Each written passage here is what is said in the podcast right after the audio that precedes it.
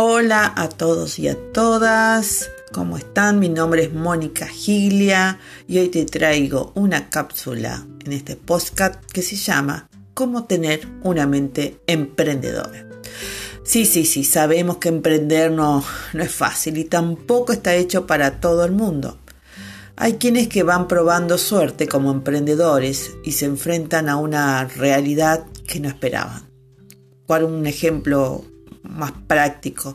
Y bueno, jornadas de trabajo que se alargan más de ocho horas. También hacerte cargo de, situaciones económicas, financieras inesperadas. Tareas que todo o poco tienen que ver con la idea inicial que tenías. Mucho sacrificio personal. Eh, también falta de tiempo libre dificultad de conciliar cosas, situaciones, personas, conflictos. Estos inconvenientes explican que pocas personas pueden atreverse a seguir la aventura del emprendimiento. Y sí, sí, yo te puedo decir que sí, que es una aventura, yo sigo haciéndolo. Hace muchos años que empecé a aprender. Algunos deciden volver a trabajar como asalariados y a partir de ese momento sacan de su vida el sueño de emprender. Pero ¿por qué emprender? ¿Por ¿Cuáles son las ventajas que yo te puedo decir de emprender? Las que me pasaron a mí y, y las que sigo aprovechando. Bueno, porque la experiencia de emprender, a pesar de todos estos retos, es muy enriquecedora. Nivel profesional y personal tenés un alto crecimiento y ofrece la posibilidad de desarrollar una carrera gratificante que te llena de orgullo, satisfacción, crecimiento que trasciende tu ser. Te permite desempeñar con mayor autonomía, flexibilidad, puedes sostener un horario un lugar de trabajo que puede ser desde tu casa, un, un pequeño local, un pequeño espacio. La principal ventaja de la flexibilidad es de que tus proyectos en la cual empezaste hasta con quien colaborás, el tiempo que dedicas a las tareas. Vas planificando una manera de organizar tus horarios. Esta oportunidad de adquirir valiosas experiencias de autoliderazgo. El emprendimiento consiste en una, como una disciplina, consiste en todo el tiempo estés trabajando por algo propio y seguís aprendiendo seguís adquiriendo más experiencia y sabiduría. Parece que suenan palabras comunes, pero ser tu propio jefe es una ventaja maravillosa porque estás trabajando horas extra y aunque estés cansada o agotado, hay un punto de emoción, una sensación que lo haces con tanta pasión que si tu empresa la que le estás trabajando eh, no es tuya y te sientes ganas de, bueno, yo me voy de acá. Cuando es tuyo lo que estás haciendo, no miras la hora. Hay una red que empezás a construir de contactos que realiza muy beneficiosa. Y emprender, para mi punto de vista, y yo empecé también así, se hace acompañado. Porque si estás solo o sola, y cuesta mucho más y es más doloroso pasar los problemas o los inconvenientes y tener un cerebro, varios cerebros más que te ayuden a resolverlo, te puedo asegurar que te ahorras varias minutos, horas y días de disgustos. Ahí empieza la confianza, confianza que lo puedes hacer y confianza con lo que estás. Cuando estás muchas horas decidiendo cosas, eh, es vital que quien está a tu lado, sea familia, socio, personas, siempre van a estar colaborando para que esto salga adelante. Y ese estímulo extra hace que la satisfacción personal sea aún mayor. Y ahí se obtiene el emprender.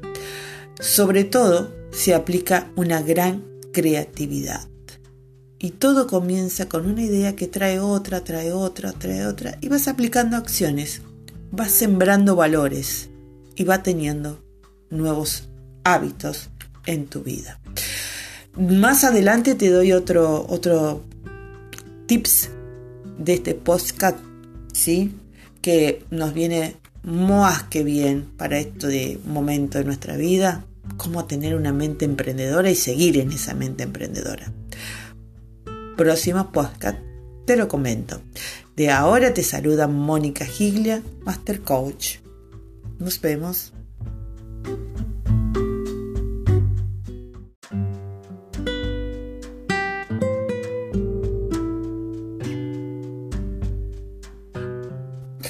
Hola amigos y amigas, ¿cómo están? Espero que bien. De acá les saluda Mónica Giglia, Master Coach, con esta tercer y última parte de cómo ser o cómo tener una mente emprendedora. Los dos episodios anteriores lo hemos descrito, cuáles son las ventajas, cuáles son las posibilidades, cuáles son las situaciones, tips que nos pueden ayudar a tener una mente emprendedora y por qué me beneficia tanto. Y en este tercer momento que estamos haciendo este post, quiero hablar de cómo emprender en modo traful. ¿Y qué es eso, modo traful? ¿Qué significa este modo? Traful es un nombre mapuche que significa unión o junta, que se refiere a la unidad de dos o más. En este caso, eh, hablamos de Villa Traful, para el que no conoce Argentina, santafesinos que no han podido llegar hasta nuestra Patagonia Argentina, es una villa turística ¿eh? que se encuentra en el departamento Los Lagos, en la costa sur del lago Traful, ¿eh? al sur de la provincia de Neuquén es ahí, en nuestra Patagonia Argentina, maravillosa Argentina que tenemos. Villa Traful está dentro del Parque Nacional Nahuel Huapi y es mundialmente reconocido por ser el lugar de un bosque sumergido en el lago. Espectacular. Bueno, ¿qué tiene relación a esto? Bueno, que algunos emprendedores llegan a cometer la equivocación de creer que deben desarrollar sus negocios de manera individual. Y la realidad es que para lograr el objetivo, la ayuda de un mentor, de un amigo, de un socio comercial, puede acelerar enormemente tu avance. Siempre que tengas una oportunidad, aprovecha la ayuda de que las demás personas pueden brindar sabiduría y experiencia. Porque esta es una situación agregaria. Déjate ayudar. Y en este modo Traful existe valoraciones hábitos que vas tomando en cuenta. Entonces, anota, lápiz y papel, anota, el autoconocimiento.